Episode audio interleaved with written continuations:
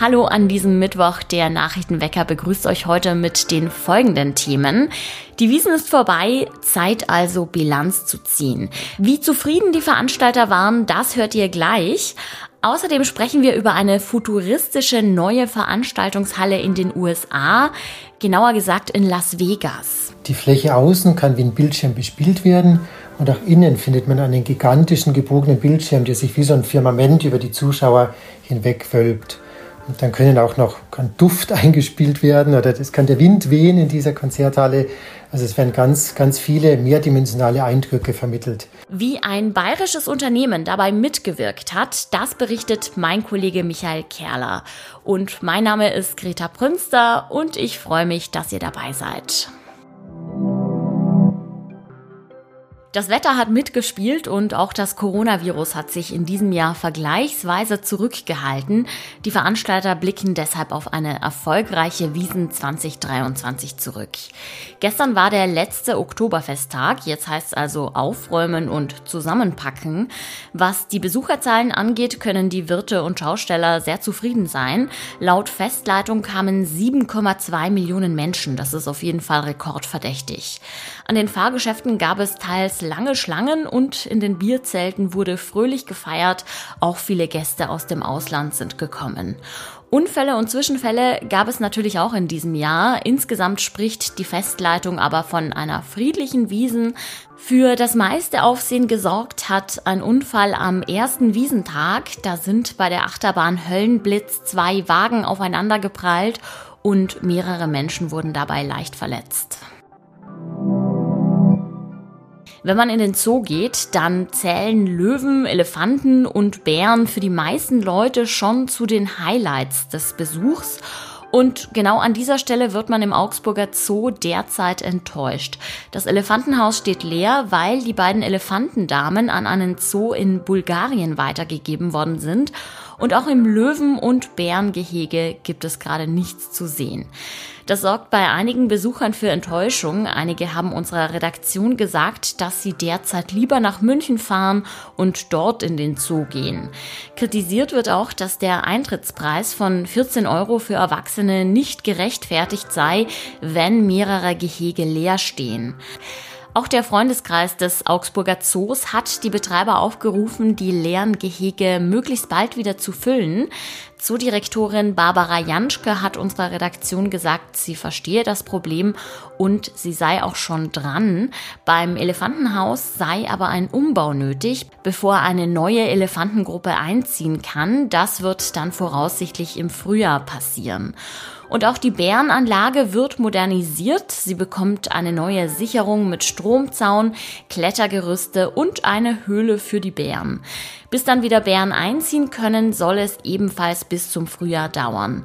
Bei den Löwen hingegen gibt es noch keinen festen Termin. Man wolle aber möglichst bald, wenn möglich auch schon im Herbst, neue Tiere willkommen heißen. Balkonkraftwerk, das ist ein Wort, das vor einigen Jahren noch kaum bekannt war. Inzwischen ist davon schon viel häufiger die Rede. Es meint kleine Photovoltaikanlagen für den Balkon, die Strom für die Wohnung oder für das Haus erzeugen. Die Nachfrage danach ist gerade riesig. Auch in Bayern erleben sie einen richtigen Boom. Viermal so viele Minikraftwerke gibt es in Bayern inzwischen schon im Vergleich zum Jahresbeginn. Das sind mehr als 45.000 Anlagen im Freistaat. In der Regel bestehen Balkonkraftwerke aus ein bis zwei Solarmodulen und einem Wechselrichter. Der wandelt den Solarstrom dann in Haushaltsstrom um und der wird dann direkt in die Steckdose eingespeist. Mit dem Strom können dann zum Beispiel Haushaltsgeräte bedient werden. Das heißt, man spart bei der Stromrechnung. Die Regierung arbeitet übrigens gerade an einem Entwurf, der es Wohnungseigentümern und Mietern erleichtern soll, sich so ein Mini-Kraftwerk anzuschaffen.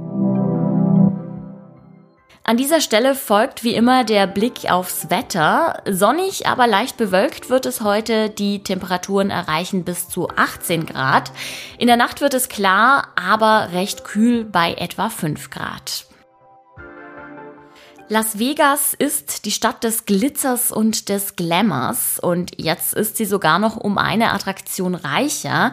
Eine riesige Veranstaltungshalle mit einer kuppelförmigen Haube, genannt des Vier, ist am Wochenende eingeweiht worden. Ihr fragt euch jetzt wahrscheinlich, was das mit Augsburg zu tun hat. Das kann ich euch auch gleich verraten. Ein Teil dieses Gebäudes stammt nämlich von einem Unternehmen aus Gersthofen.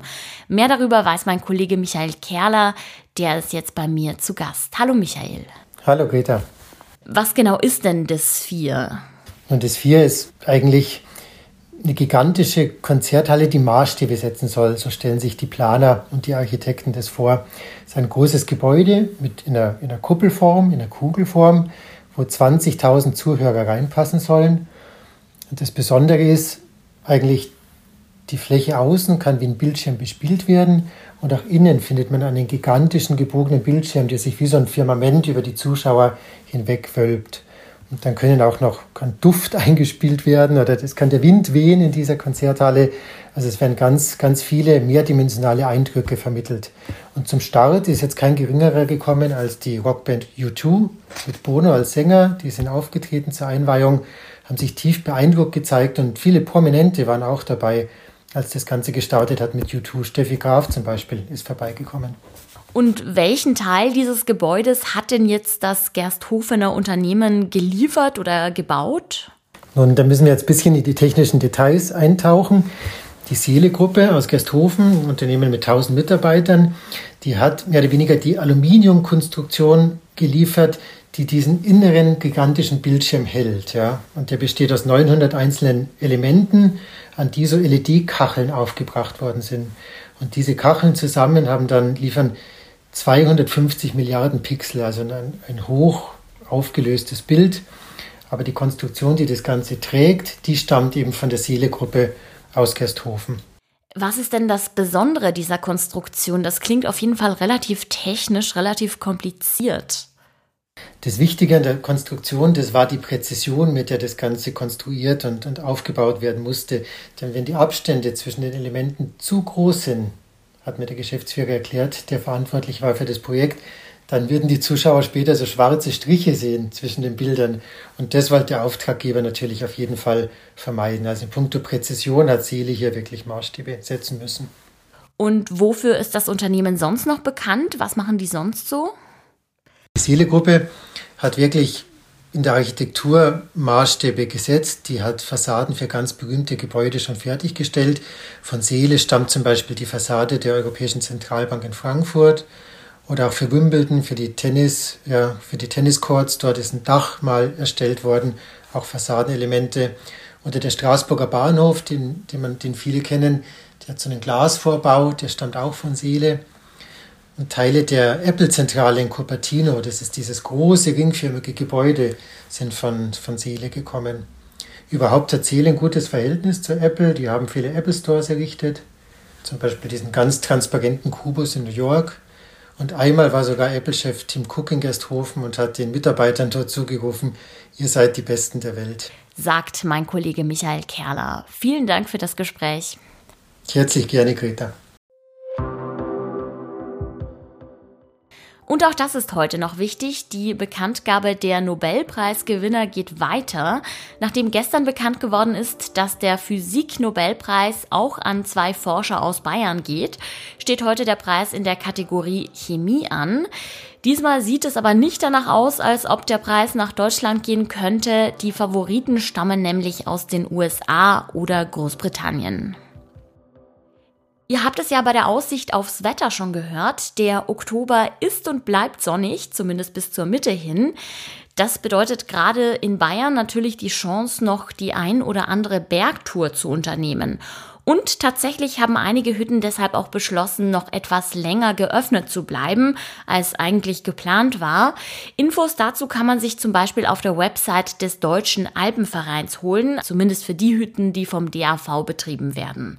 Den Link dazu, den packe ich euch in die Show Notes und bei einer mehrtägigen Tourplanung kann es auch sinnvoll sein, direkt bei der Hütte anzurufen, denn gerade bei den Schlafplätzen kann sich spontan nochmal eine freie Übernachtungsmöglichkeit ergeben geben, zum Beispiel wenn jemand storniert hat.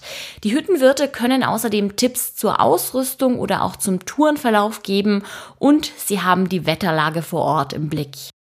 Die halbe Woche ist ja schon rum, also die nächste Bergtour ist vielleicht gar nicht mehr so weit entfernt.